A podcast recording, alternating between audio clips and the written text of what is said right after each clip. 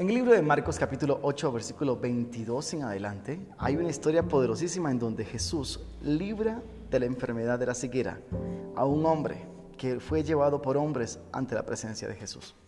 Jesucristo lo saca fuera del templo, unta con un trapo o un pedazo de tela su saliva y le unta en los ojos. En el versículo 23, la primera pregunta que le hace Jesús al recién recuperado, sanado, restablecido es, ¿qué es lo que tú miras? El ciego le dice, mira, veo gente, pero parece que son árboles, veo, los veo como árboles. La visión del ciego había cambiado sustancialmente. Era ciego, no tenía la facultad de poder enfocar, de ver hacia su entorno. A nivel físico tenía una limitación, pero ¿sabes una cosa? Cuando Jesús tocó sus ojos, sus limitaciones se convirtieron en la forma maravillosa, en la catapulta sobrenatural para dimensionarlo a una nueva estación de honra. Quiero que sepas en el nombre de Jesucristo que tú estás siendo dimensionado a través de tu crisis. Jesús te pregunta, ¿qué estás mirando en tu entorno? ¿Qué estás mirando? ¿Estás mirando la oportunidad de crecer? ¿Estás mirando la reinvención? ¿Estás mirando la manera de cómo ir mucho más allá de lo que han ido otros?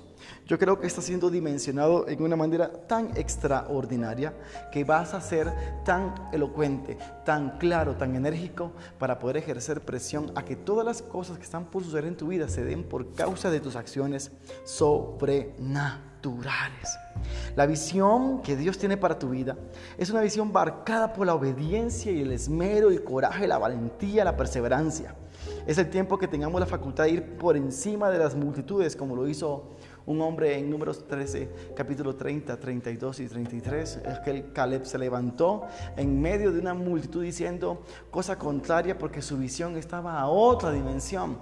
Él anda buscando gente que tenga un corazón a la altura de un llamado, a la altura de un destino de revelado. Creo que muchos de nosotros tenemos que abandonar nuestra zona de confort, pero la única manera de abandonar la zona de confort es a partir de un proceso, es a partir de una circunstancia que te va a obligar a reconstruirte, va a obligarte a reactualizarte, va a obligarte a ir mucho más allá de las formas.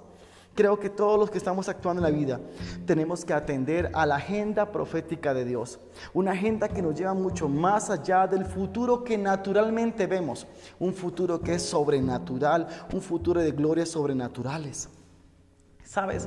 El león no es el animal más rápido, no es el animal más fuerte, no es el animal más grande de la selva, pero es el, es el animal que sabe y comprende que en él está puesta la grandeza para cambiar acciones. El león cuando ruge dicta una palabra de autoridad, dicta un sonido de autoridad a todo su entorno. Entonces todo animal que esté en la selva tiene que escucharlo y guardarle respeto porque tiene algo adentro que lo dimensiona por encima encima de cualquier otra bestia, cualquier otro animal del campo. Yo creo que somos gente con un llamado sobrenatural que no ha llegado ni siquiera a la mente del hombre. Es el tiempo de caminar, de bogar mar adentro, de tomar posesión y actitud. Dios no anda equivocándose, no anda jugando a la flor, Él no anda jugando a los dados contigo. Cuando Él dijo que nacieras, naciste. En la familia que naciste, en el país que naciste ¿Sabes qué? Con el ADN, la sangre consanguínea que naciste, pero Dios te dio la oportunidad grande de venir a esta tierra a marcar una diferencia. Tú eres el encargado de cambiar un pasado de derrotas por un futuro de glorias. Estás parado en un presente que determina un futuro sobrenatural sobre tu vida.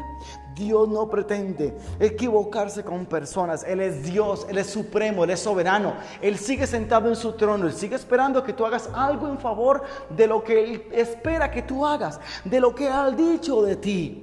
Es el tiempo que toda la criatura que se sube a la tierra atienda la voz de su creador. Es importante levantarnos ante un entorno en donde cambiamos cualquier mentira en verdad, en donde procesamos traumas y los convertimos en sabiduría, en donde levantamos de las cenizas aquello que en un momento fue construcción, pero que fue destruido por las circunstancias. Hoy creo yo que millones tienen que ser atraídos a esta verdad sobrenatural. Y tú eres uno en ese millar que Dios escogió para que navegues mar adentro, para que escribas canciones, para que escribas libros, para que escribas historias que no han llegado todavía a la mente del más grande productor de cine. Tú eres el protagonista de tu historia. Tú eres, tú eres, tú eres, tú eres, tú eres, tú eres. Yo lucho por lo que tengo, yo lucho por lo que tengo y no por lo que no tengo. Yo lucho por las cosas que Dios ya me ha dado en mis manos. Tú tienes una cultura diferente. No esperes recibir algo en manos de alguien que por lo tanto tú no hayas luchado. Tú tienes que ir mucho más allá. Tendrás que levantarte y creer una palabra. Tendrás que profetizar. Profetizar sobre tu presente que va a marcar tu futuro. ¿Por qué? Porque la visión no se mide por tus circunstancias. La visión se mide por tu inspiración. La visión se mide por la pasión que le emprendas en favor de aquellos sueños que Dios ha predestinado para ti. Yo sé que estás en un momento de dificultad, pero quiero que sepas algo importante. Ese momento de dificultad es la materia prima de Dios para que Él haga las cosas más impresionantes a partir de cada circunstancia. Yo te bendigo en el nombre de Jesús. Soy el pastor Rolando Molina.